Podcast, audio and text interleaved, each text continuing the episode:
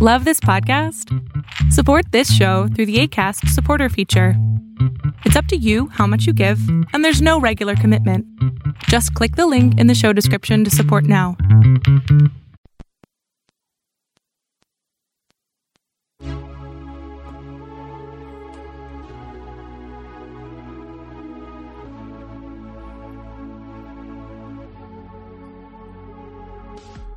Informer. What's up, everybody? This is Joaquin. This is Jay. And this is the Overflow podcast that this is outcry.com. Jay couldn't speak. He was laughing because I opened up with Informer. Or no. Snow. I bought it with Snow. No, it's that song Informer. The gibberish you said afterwards. Well, because I can never understand what he said. I don't think anyone could ever understand what he said. I think Jim Carrey understood him perfectly when he did that parody on In Living Color. Yeah, but you know they had time to write. I just came up with that off the top of the dome. I didn't have time to write. But yeah, you know, that was one of those real weird, catchy songs that I don't know, was just a cool song back in the day. And we don't even know why. And you know, he was Canadian. He wasn't even like, you know, he was North American. He was like Canadian. And he, I saw something about it. And I don't even know why we're talking about Snow. All I know is that he was Canadian. I'm pretty sure. If anybody out there can tell me I'm wrong, then you go ahead and tell me I'm wrong. But I'm like 99% sure that he was Canadian. He was Informer. He was informing on the USA. He was a snitch. No, he wasn't. I don't know. He was talking about being falsely accused or by the cops for something. You know, that's what you think, because no one could really understand the whole yeah, Canadian. Ah, in your face, sucker. Canadian reggae musician Snow with his one-hit wonder. That's all he needed.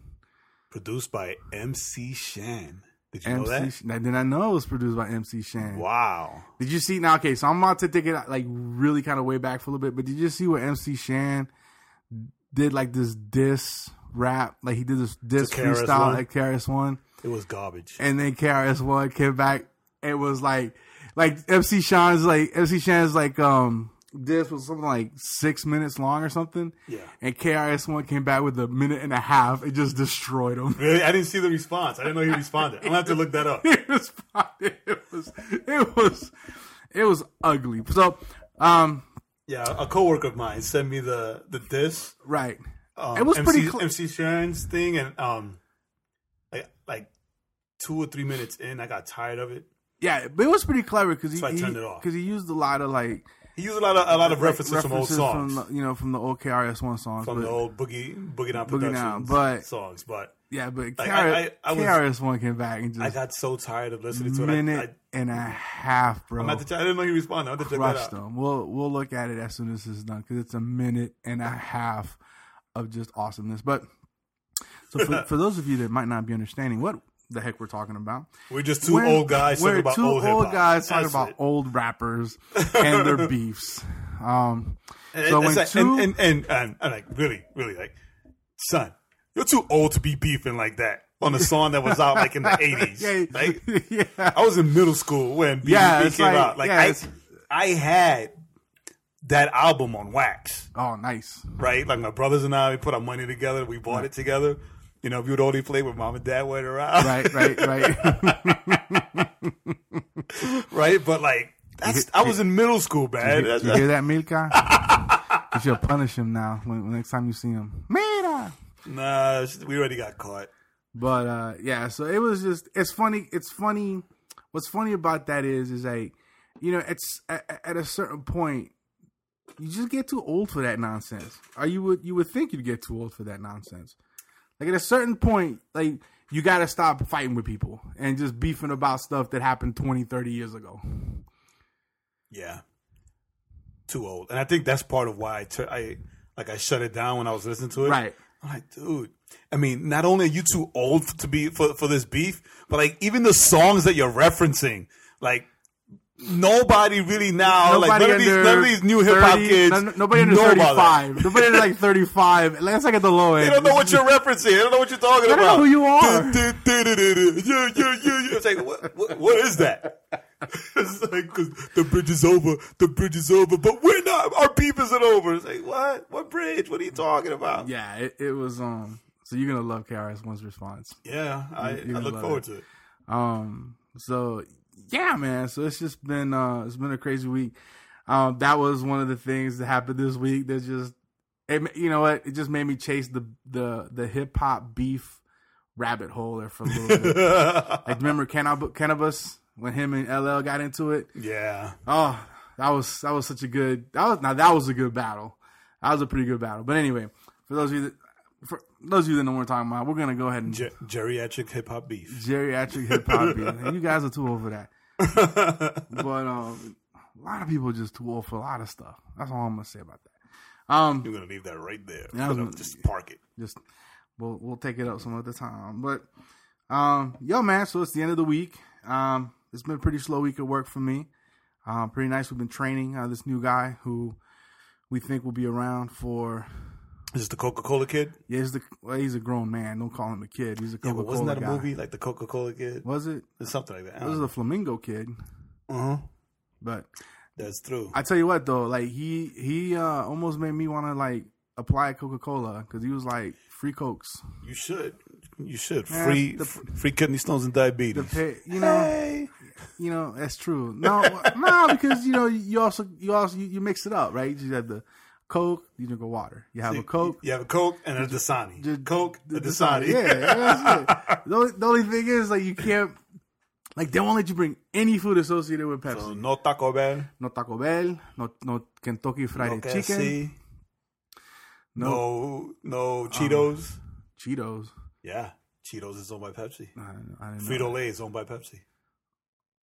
Oh, was he? Because he was telling us that there was a snack that they used to have in their snack machines. And he said as soon as that company signed with Pepsi, like, he goes, next thing you know, you see the snack machines open.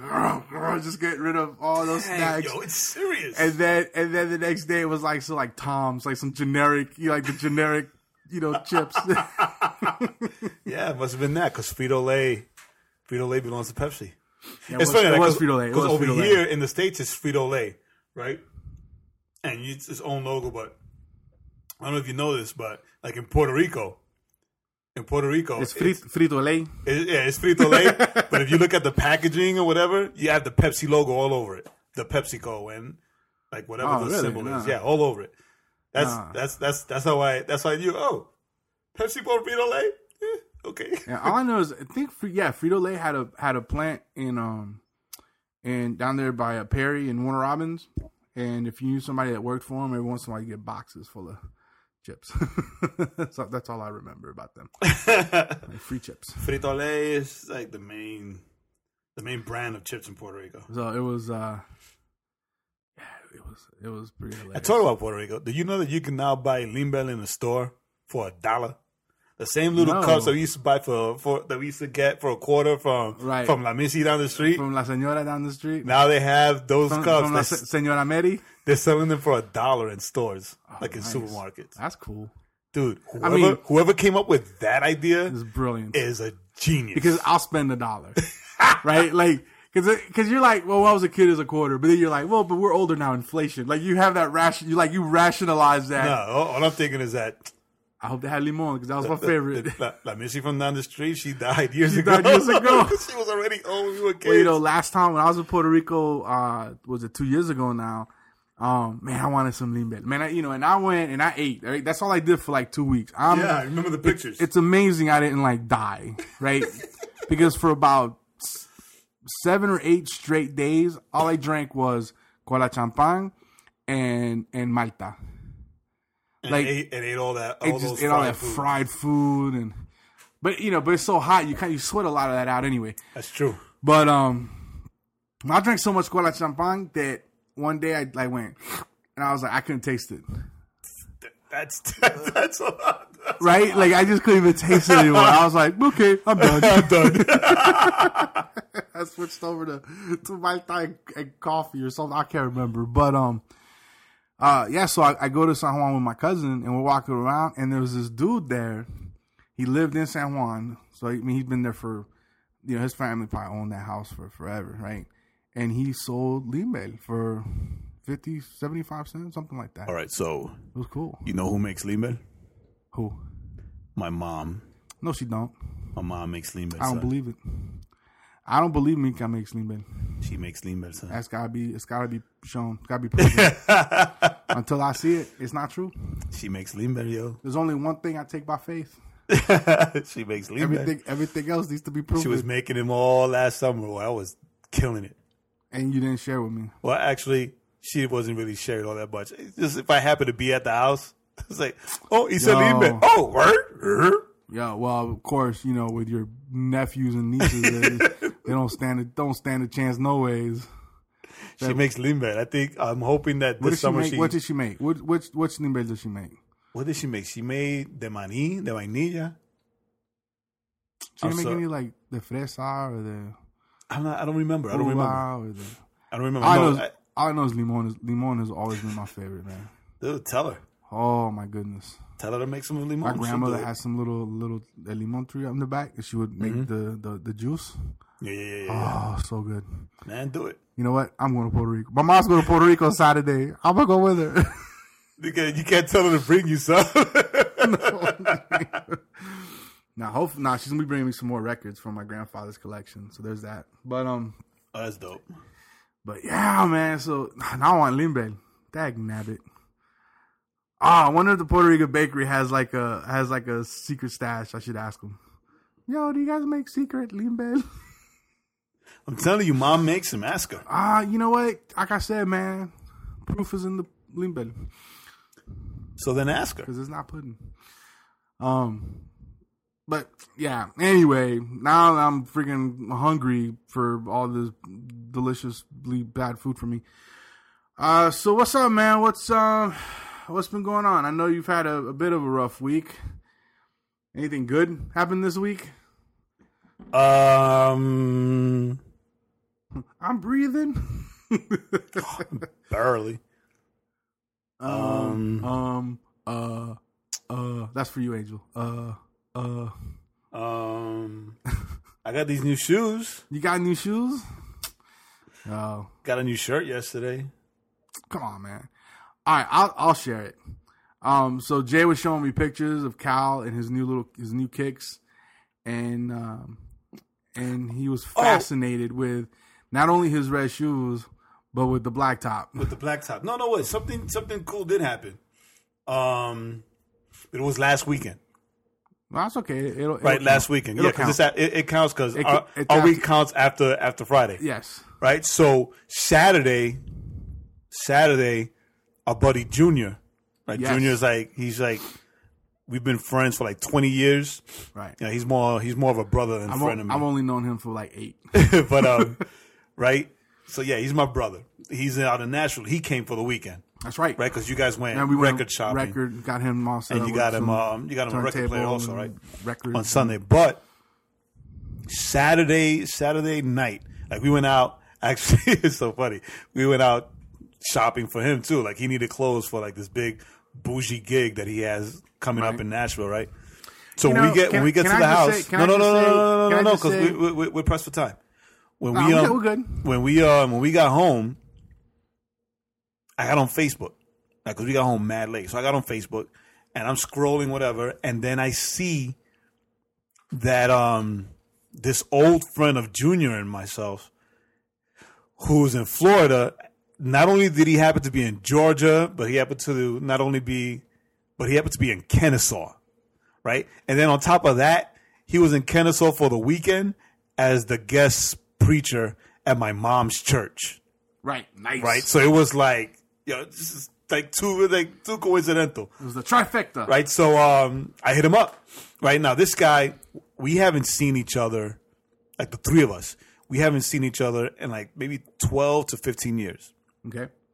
Now this guy was a part of this ministry called Holy Ghost Missions, right? Holy Ghost Missions birthed him. His name is Gabby, Pastor Gabby down there in Florida.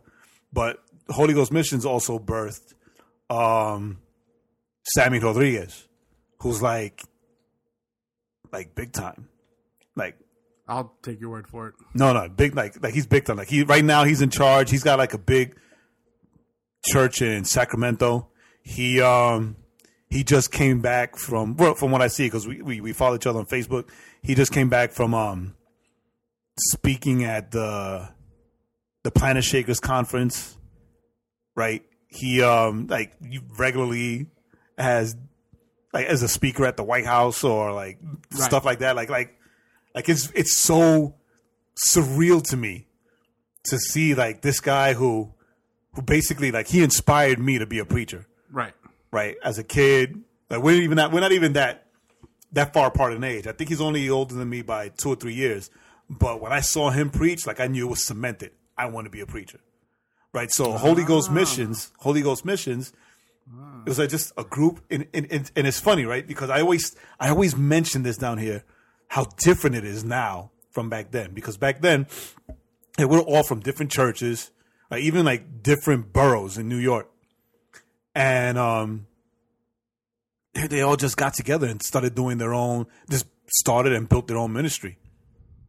Right? It was funny. We had a corny tagline, when the devil starts messing, God starts blessing.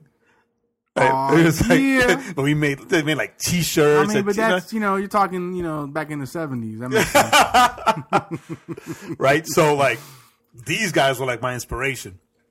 And I was the youngest tag along. I think I was more of a mascot than anything right. than anything else with these guys, right? So, yeah, we I hit him up on Facebook. Junior and I, we both hit him up on Facebook, and he hit us back, and we went to the Marietta Diner at 10:00 at night. Nice, just to reminisce, not just reminisce, but also share on the different things that God is doing with us now, right? Because right.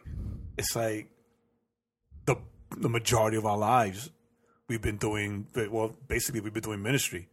Right. Right. So it wasn't just back in the day, but also what's going on now. He told me the things that he had to suffer through. He just planted a church 6 months ago.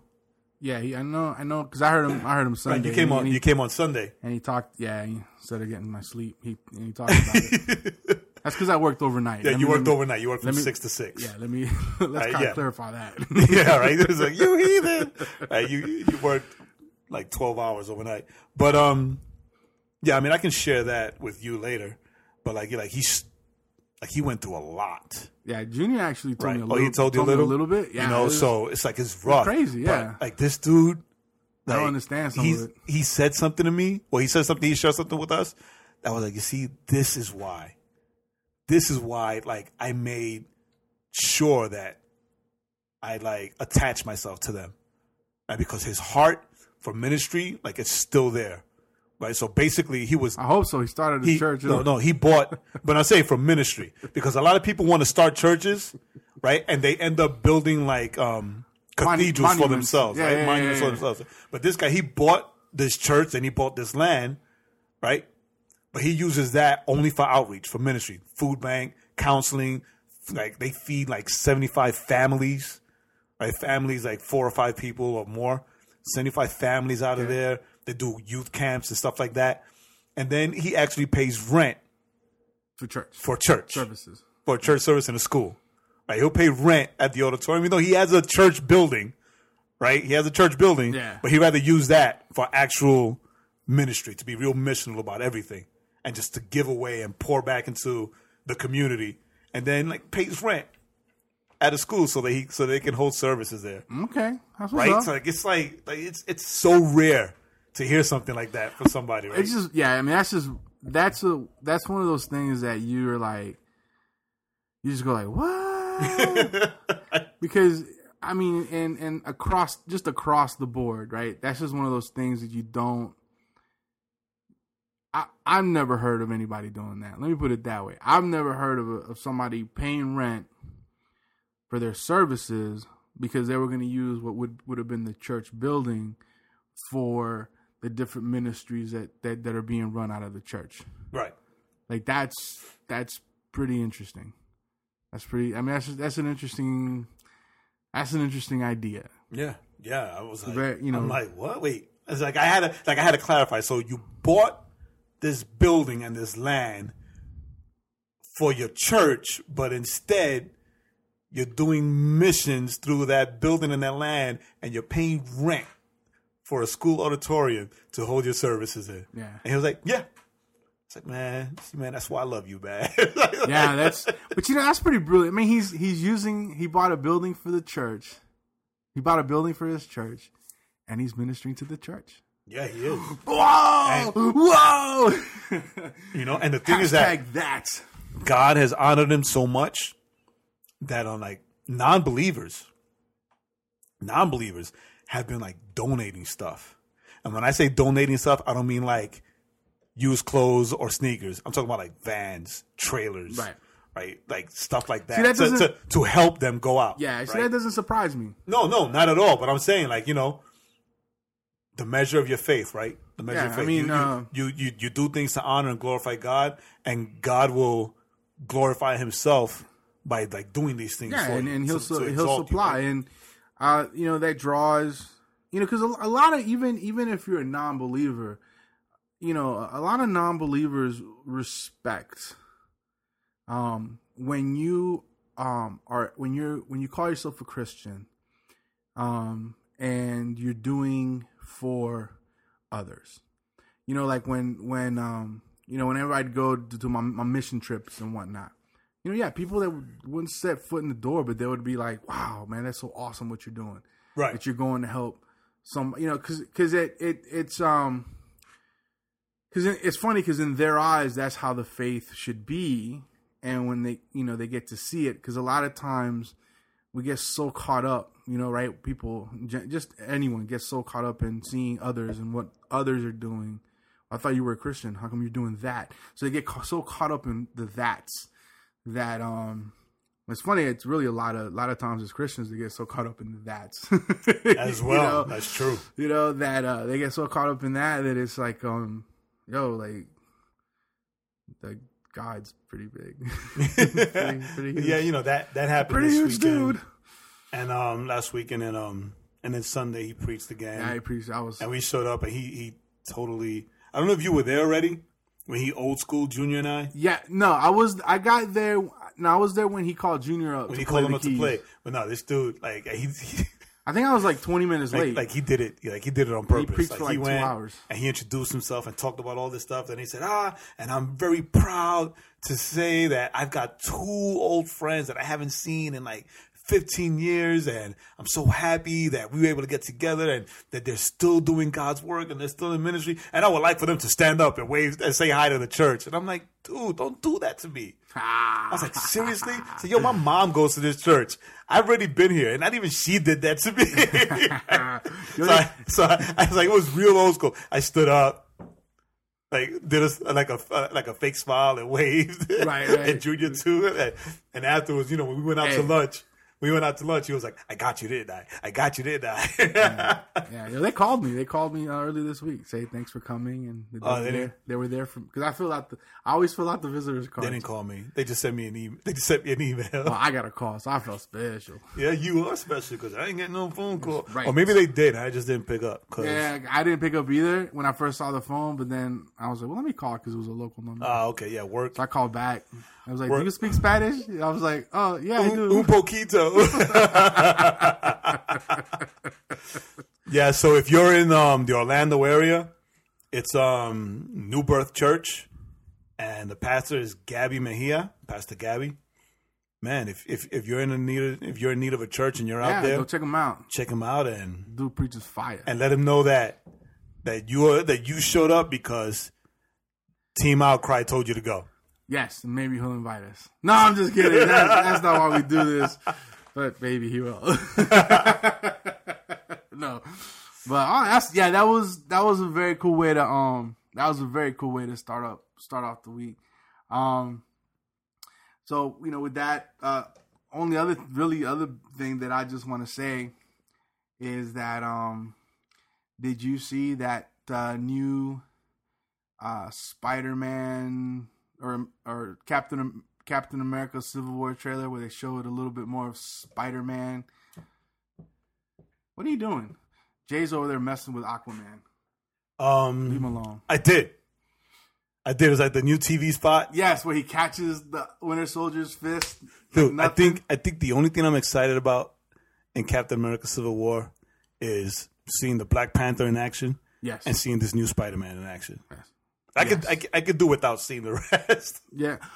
I don't know. I want to see that scene where Hawkeye shoots Ant-Man. And he's riding the arrow. And he like runs up to Iron Man's arm. Like that's going to be dope. He's going to run inside the suit. That's so... Give him a Willy. That's straight from the comics. It's awesome. Wet Willy. But I'm just... Like after that TV spot, like goodness, that's next week. Oh, so all you comic book movie fans, next week, next Thursday, Captain America: Civil War. Yeah, I'm not as excited to see this. I'm excited. I think BVS, you know, like I think it'll be right because you know more of a DC guy. But all I know is this: is that to me of all the Marvel movies, I think Captain America. Winter Soldier was probably for me number one. Yeah, I would agree with that. And then number two would be I concur that Guardians of the Galaxy. Yeah, I think I'm with you on that. You know, those are like to me, those are the all right. The top worst one, which one? The top worst Marvel movie? Yeah. There's quite a few. Well, Iron Man 2 and 3 are there. Because they weren't as good. I'm not sure. The worst one? Huh. That's one to think about. Right, so while you think about it's not one to think about with me. Now we're talking just the Marvel, not like, just Marvel. Like the Avengers movies. Just the Marvel superhero movies. Or do you mean all the Marvel superhero movies? Like, yeah. Like the X-Men movies? And no. I'm just talking about... Marvel Studios movies. Okay. Yeah, because I don't want to even talk about the X-Men movies. Right. Just the Marvel Studios movies. Which one? For me, Iron Man 3. Yeah. Iron Man 3 was so bad.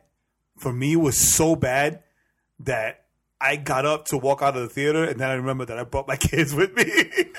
Yeah, there was a lot of... Like, I hated it. I hated it more than I hated the fact that Ultron had moving lips in the Age of Ultron movie. Yeah, that didn't bother me. But it bothered me because he was made out of vibranium. And vibranium doesn't matter. Did his lips move or did his face kind of like... No, his lips move. I'm going to have to watch that again. No, his lips move. I'm watching it. It's like I'm watching the movie and then it hit me. It's like, why are his lips moving? Yeah, as much... You know, it's funny because as much shade as they threw it at Batman v Superman, like, you know, the two Iron Man movies, the two sequels weren't really that good. They weren't, especially 3. And then 3 was, what killed me for 3 was I didn't even care about the Mandarin was just an actor or whatever.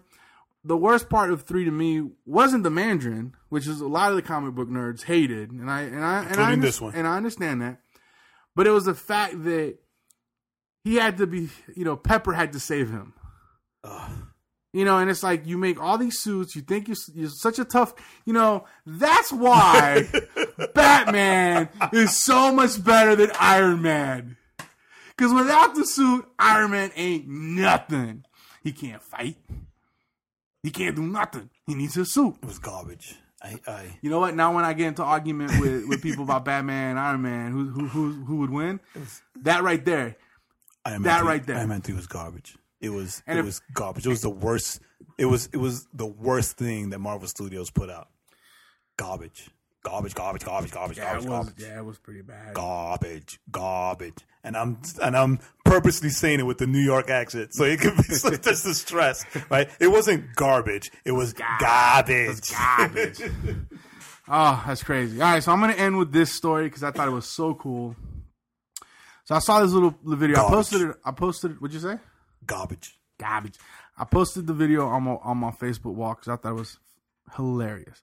So back in the 60s, 70s during Vietnam, there were these 3 friends or 4 friends from New York, and 3 of them were in Vietnam, and one of them served, and he came out and he became a merchant marine. And so when his buddies left, he told them, he goes, "Hey, I'll buy you guys a beer."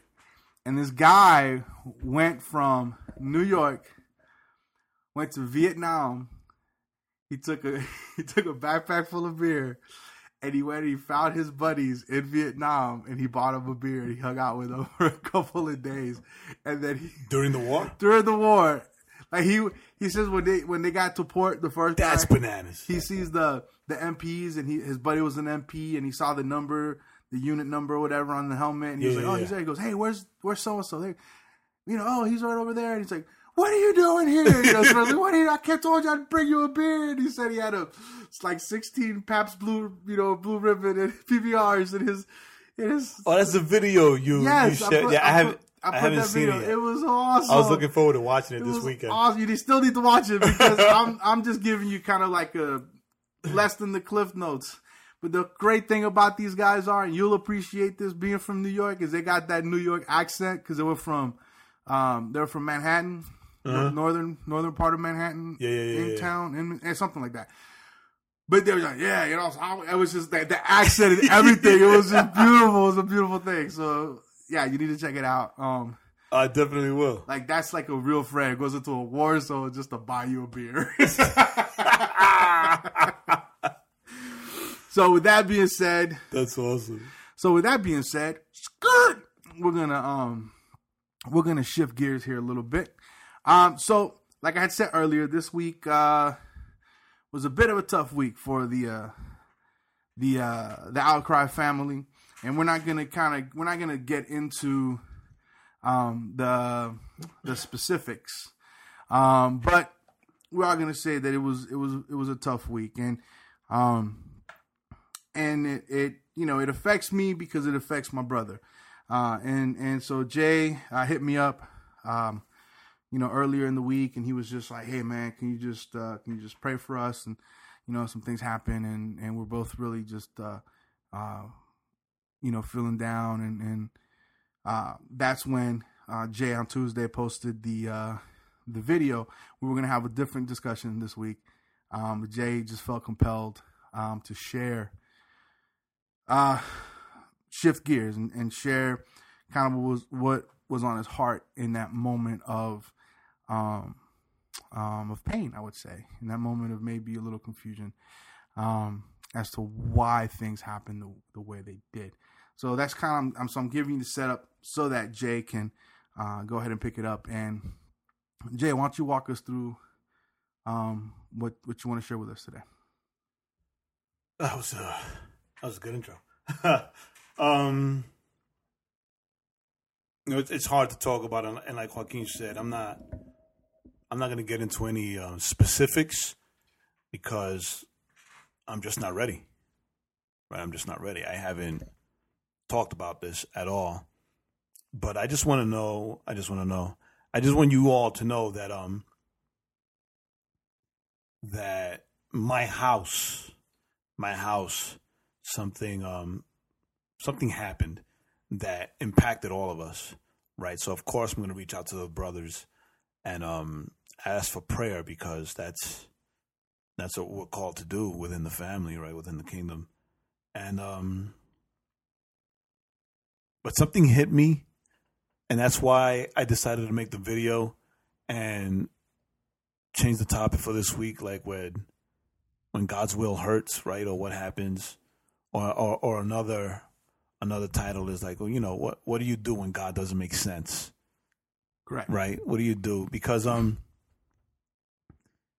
the things that were troubling me, like the questions that I had were beyond the why or the why me, but the questions that I still am struggling with is not just the why me as a heart cry, like, oh, woe is me, woe is I, but it's more of a, Lord, why if, right? Because you tend to, or I started thinking about years of service, years of dedication, right? Even those times where I stumbled, or those times where I just flat out fell on my face or just flat out quit, right? I returned and I worked. Like I said, I've been in ministry for over 20 years, right? And it's, and I guess it's our humanity. Our humanity tends to I guess think of things in terms of reward. Right. Right, because like if you work real hard, then you get rewarded with a raise or a promotion or whatever. So like I guess I was a little Job this week. Towards the end, I was like, you know why? If I've given you my life, right? I've done this, I've done all these things, I've done that, I've sacrificed my life, I've sacrificed my dreams, I've sacrificed like my desires, all the things that I wanted to do, Lord, I've sacrificed them to you, right? For you to do your work, to live in poverty, to live in need, to live in whatever, right? Why did you let this happen? Right, right, because we have this thought process, kind of like you said, I mean, it happens to all of us, even in little things, right? Why I've done, you're correct. I've done all these things, and yet this person gets this blessing that I want. Right. Right. Or, I've done all these things, and this person gets to do this thing that I've wanted to do. And that's a tough thing, because if we're really honest with ourselves, then we have to ask ourselves, well, wait a minute. If we take a step back, we got to go, wait a minute. So did I do all these things because I want God's blessings? That's the only reason I did it? Because if that's the only reason we do it, then we're doing it out of a very selfish and prideful heart. And it's empty, right? Because, your desires from out of the mouth, right, speaks the desires of your heart. Or the desires of your heart speak out of your mouth, come out of your mouth, right? So then, I was numb. Like a part of me is still numb, like I'm still not ready to talk about it. I'm still not ready to share. Magda has shared, and she's talked to a few people. And then it's so funny how as a Bible nerd and as an ex-Bible and as a Bible college kid, you tend, it almost like it works against you sometimes to know so much Bible, right? Because, that you tend to bring up all these verses that show that, well, the sovereignty of God, to show that God's in control of everything.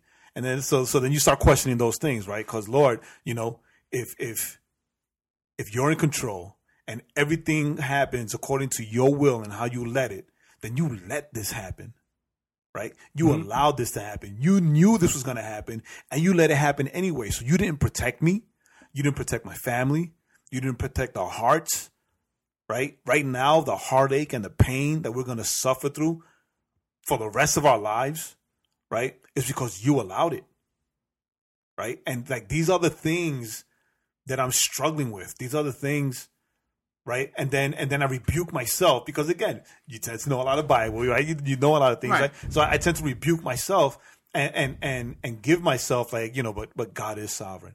And all things do work together for good. And I've seen his hand work in my life in the middle of my trials, in the middle of my struggles. I've seen God's hand like protect me and cover me and lift me, right? So, but it's just, it doesn't make sense. Right, because we have our mindset tends to be, and this is because, a lot of people teach kind of this idea that if you're a believer and if you become a believer, that somehow life is going to be hunky-dory, like everything is going to be good and you're just going to get blessing upon blessing if you do all these things, and nothing bad's going to happen. And then someone like me, who is kind of a pessimistic kind of person, right? I've gotten better, but I tend to look at things and go, wait a minute, nothing was promised to us like that, Now I say things like that, I'm the bad guy, right? But it's like, then we look at Job, because you brought him up, and it's like, well, look at Job. Job had everything, lost everything. Even his friends were a bit scumbaggish, and his wife was telling him, you're a fool. How can you stay there and still be faithful? What you need to do is curse God and just die. Right, but when we look at that, we don't. What's funny is a lot of times when that's taught, it's not, hey, you know, this is how you suffer, and it's good for you, you know, and it's a good thing because good things will come out of suffering. It's always like, well, look how much more blessed he was afterwards because he made it through.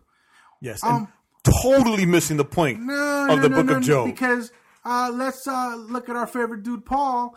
That dude should have been living like in a 100,000 square foot mansion, driving like the Rolls Royce of carriages back then. I don't know.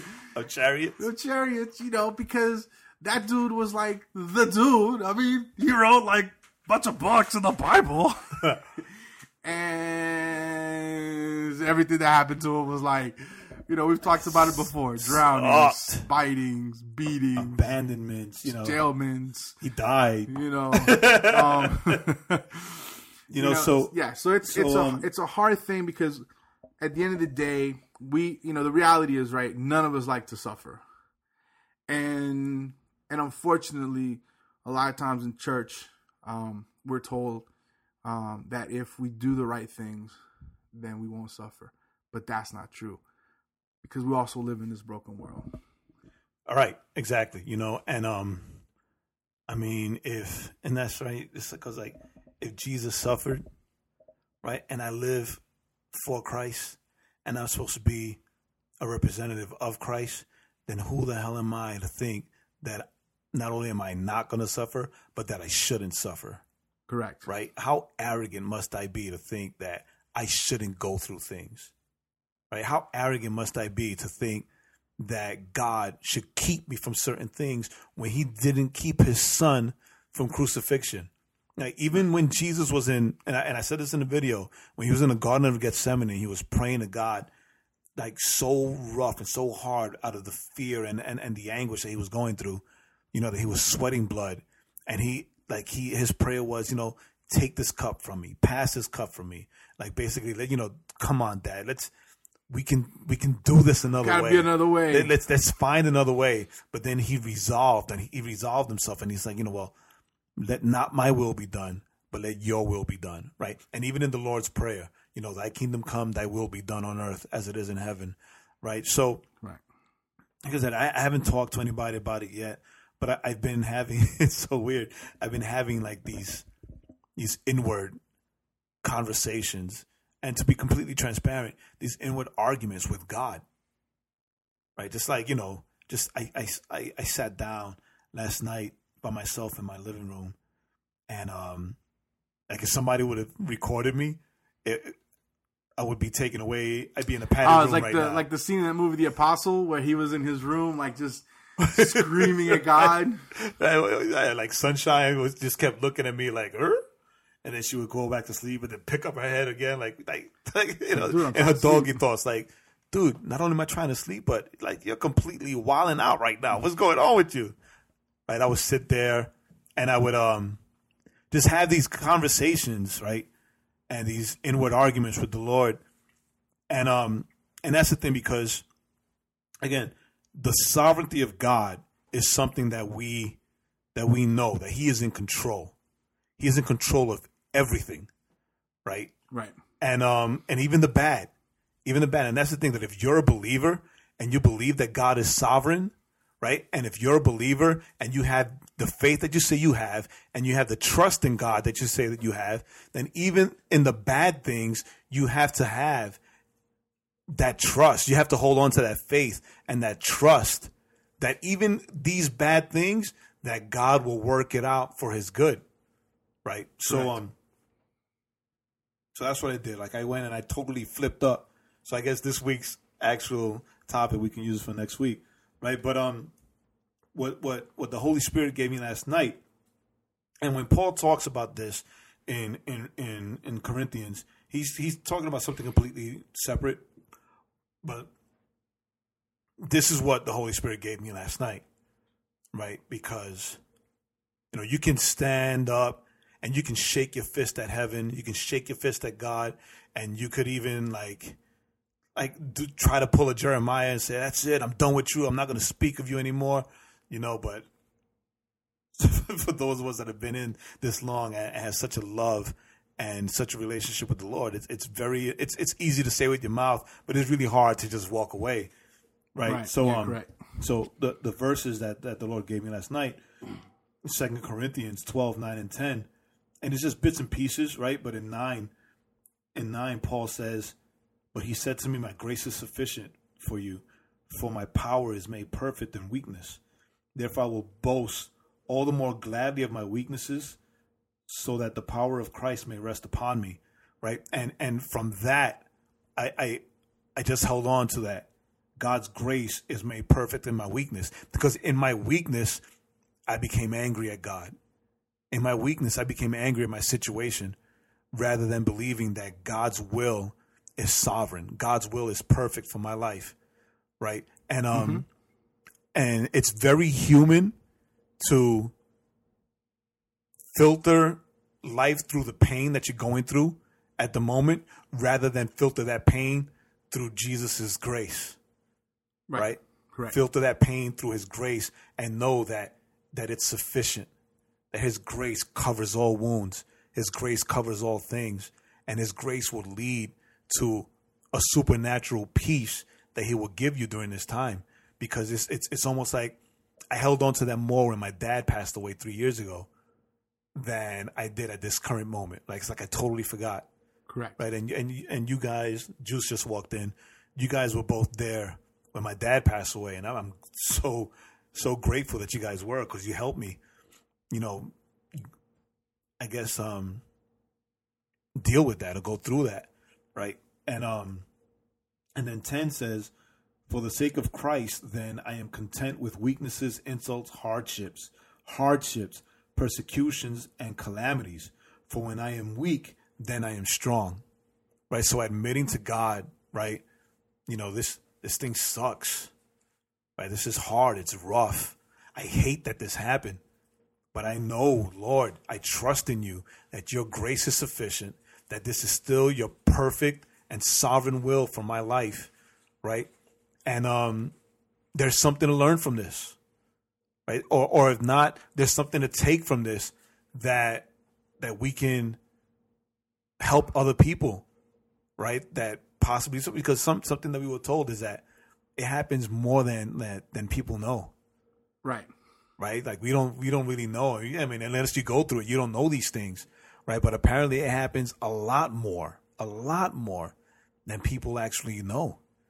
Right. And then, you know, and the thing is that, you know, as we look, you know, the you know, the scripture, when it talks about, you know, the weakness, calamities, hardships, and what's funny, and another way of kind of looking at it is, a lot of times we think we go through things because God's trying to teach us something. And I was thinking about that today, actually, at work. And you know, a lot, you know, in here, the only thing, and if you read the whole, you know, like the whole verses within the context of the chapter, you know, the only thing that was being taught, right, was Paul was like saying, look, I realize that I just need to rely on God's grace. Correct. Period. And I know, a lot of times I was having a conversation with my mom too long ago, and she was like, you know, we're going through all these things. What is that God's trying to teach us? And we always tend to view it that way. And I think sometimes if we look at it that way, then when we don't get answers, we get frustrated. You know, when we're like, well, but I've done everything right. So what is there to learn? Well, I think a lot of times the lesson, even Job, right? The lesson wasn't that you did anything, but the lesson is that we need to filter our pain through the grace of God, and we need to try to look at it through those lenses and saying, I don't understand it. You know, I've done everything right, right? I've walked the walk. I've been, you know, living the life, but there's still hardship and pain, and I need to look at it through the lens of grace, through the lens of God's grace, not for others, but through the lens of God's grace for me. Right. And knowing that grace, if we filter our pain and our suffering through God's grace, then we'll be able to feel, you know, that peace that surpasses all understanding. In his presence. Right. Only in his presence. Right. And no, the hurt doesn't go away. It doesn't mean that the hurt goes away. The hurt doesn't go away at all, because I still feel hurt when I think about my dad's passing away and other things. But, you know, it doesn't go away. But there's comfort in knowing that an everlasting, sovereign, loving God is there and loves you, right, to take you, to take that pain away, or to cover you and to caress you and coddle you in His love, so that you're able to, you know, to pass through that, to walk through that storm, right? It's like that. Remember that poem Footprints? Where the guy's like, I've been walking in the sand. I always saw two sets of prints, and there was just one set. God, where were you? Where were you during those tough times? And what did Jesus say? He said, it was in those times that I carried you. It was those times that I carried you. So then, last week we spoke about James, and you brought this up today, and I'm grateful for that. You know, James chapter 1, verses 2-4. You know, he writes, "Count it all joy, my brothers, when you meet trials of various kinds, for you know that the testing of your faith produces steadfastness. And let steadfastness have its full effect, that you may be perfect and complete, lacking in nothing." Right? So it's almost, it's crazy. Like the first verses, 2 Corinthians 12, 9 and 10, you know, in there we find grace and strength, right? Through our suffering, through our weakness, we find grace and strength. And then James, the brother of Jesus, teaches that when our faith is tested, that we should count it as joy. We should be happy when we get these tests of faith and we go through these strugglings, because, you know, it produces steadfastness. It produces long suffering. It produces a strength of will and an assurance in God that cannot be shaken and that cannot be moved. Right. And it says that you may be perfect and complete, lacking in nothing. And I'm grateful that you brought this up, because I totally didn't think about these. Whereas when my time of homelessness, this is exactly what I held on to. Right. Right. And this is like, Lord, I'm going to go through this, but if you don't help me, I'm going to die. Right. Because I'm sorry. I'll admit it. I wasn't made to be living in the streets. I wasn't created for that. I'm from the streets, but I'm not from the streets. I'm not that guy. It's like, I don't do camping. If it's like in a sleeping bag, on the ground, in a tent, that's not me. I do camping in a lodge, on a bed. I'll sleep in the sleeping bag on the floor, but it'll be in a lodge. It'll be in a lodge, right, or in a cabin or something, right? And I'm not that guy. But and, you know, a friend of Magda's, one of her best friends, Blue Eyes, Jessica, she told us, you know, God's will is God's will, right? And it's for us to trust in God's will and to hold on in God's will. And if He answers our prayers as far as the why, then that's His will. And if He doesn't, then that's still His will. Yeah. That's right? It's a tough thing to say. And it is. It's a tough thing to hear. It is, and especially a tough thing to hear from someone that you hold close, right? For someone that you love and it's part of your inner circle, right? I think that's probably why I don't want to talk to you guys about it, because I'm not ready to hear that yet. Even though I know it to be true, and I've said it to myself, and I prayed, and I know that. And you've said it to us, you know. And I say it to you guys all the time, whenever you guys go through things. But I'm not ready to hear it right now. I'm not. I want it to be clear that I'm not angry at God. I'm not in a phase of rebellion, shaking my fist at the heavens or anything. You know, I need this moment of just silent reflection. You know, it's almost I feel it like David. Right? David had to shut himself away and pray and throw ashes on his head and whatever. And then after that, he was done. He got up, he washed up, he ate, and it was like nothing, right? So I feel like this is my time of that. This is my time of that. I've been David did it for 3 days. I've been today's your third day. I've been going to sleep late because you know, I've been staying up afterwards just to pray and to ask and just to talk to God and try to make sense. Try to make sense for myself more than for anybody else, so that I can be, and it's mainly so that I can be a better help and a better source of comfort for my house, rather than, you know, act like it's nothing, because it's not nothing. The pain is there, the hurt is there, the anguish is there, right? And I know that God's hand is in the midst of all that, but I need to cover my house through all this while God is covering me, right? So, right. You know, sometimes God's will hurts. I mean, it doesn't, right? And sometimes doesn't make sense. It doesn't make sense at all. And you can ask God why until you're blue in the face. But, you know, it is funny. We go back to Job, and when Job finally snapped, that he asked God, well, why did you let this happen to me? Why this? You know, and I'm fearful of that, because I don't want God to answer me the way he answered Job, right? Like when he told Job, well, where were you when I hung the earth on nothing? Right? It's like, damn.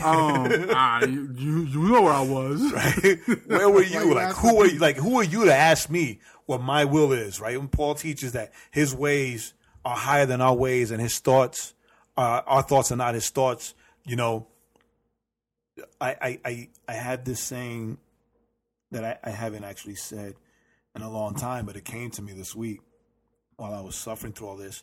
Right? That faith isn't faith until it's all you're holding on to, right? And sometimes God's will isn't going to make sense, and sometimes God's will might hurt, right? But it doesn't mean that he doesn't love you. It doesn't mean that he's not there covering, and it doesn't mean that he's left us or his grace is gone. His grace is there. His love is there. His covering is there. And if we have the faith that we say in God, then that means that we trust fully, good, bad, confusion, the things that don't make sense, but God is still God. God is true. God remains God. He remains sovereign, and he remains Lord of all, right? So if you're going through something now where you feel that it's a test of your faith, then hold on to the words of James, where he says that to stay strong and stay holding on to the Lord, because it brings a strength and steadfastness, right? Hold on to the words of Paul, where he says that his grace, that God's grace is sufficient. And instead of filtering the pain or life through this pain or through this suffering that you're going through right now, right? Filter that pain and suffering through God's grace, right? And let it envelop you. Let it envelop you, and God will still see you through. Yeah. And so, you know, with that, you know, not a whole lot to add more, just, you know what, life is tough, and we've said it before. And I think, you know, it's something we'll always say, you know, we're always kind of told that life will be good if you're a believer and things are going to be all great and, you know, fantastic. But the reality is we live in a fallen world, and things happen, and all we can do is trust that our Heavenly Father knows what's going on, and he's in command. And, you know, like Jay said, like we said earlier, filtering all this hurt that we might feel, filtering it through his grace and his love, even when it doesn't make sense. And so with that, we're done for today. Guys, if you guys are going through anything, leave us a comment. We would love to pray for you. I'd love to pray for you and whatever it is that you're going through. With that being said, this is Joaquin. This is Jay. And this is the Overflow Podcast at thisisoutcry.com.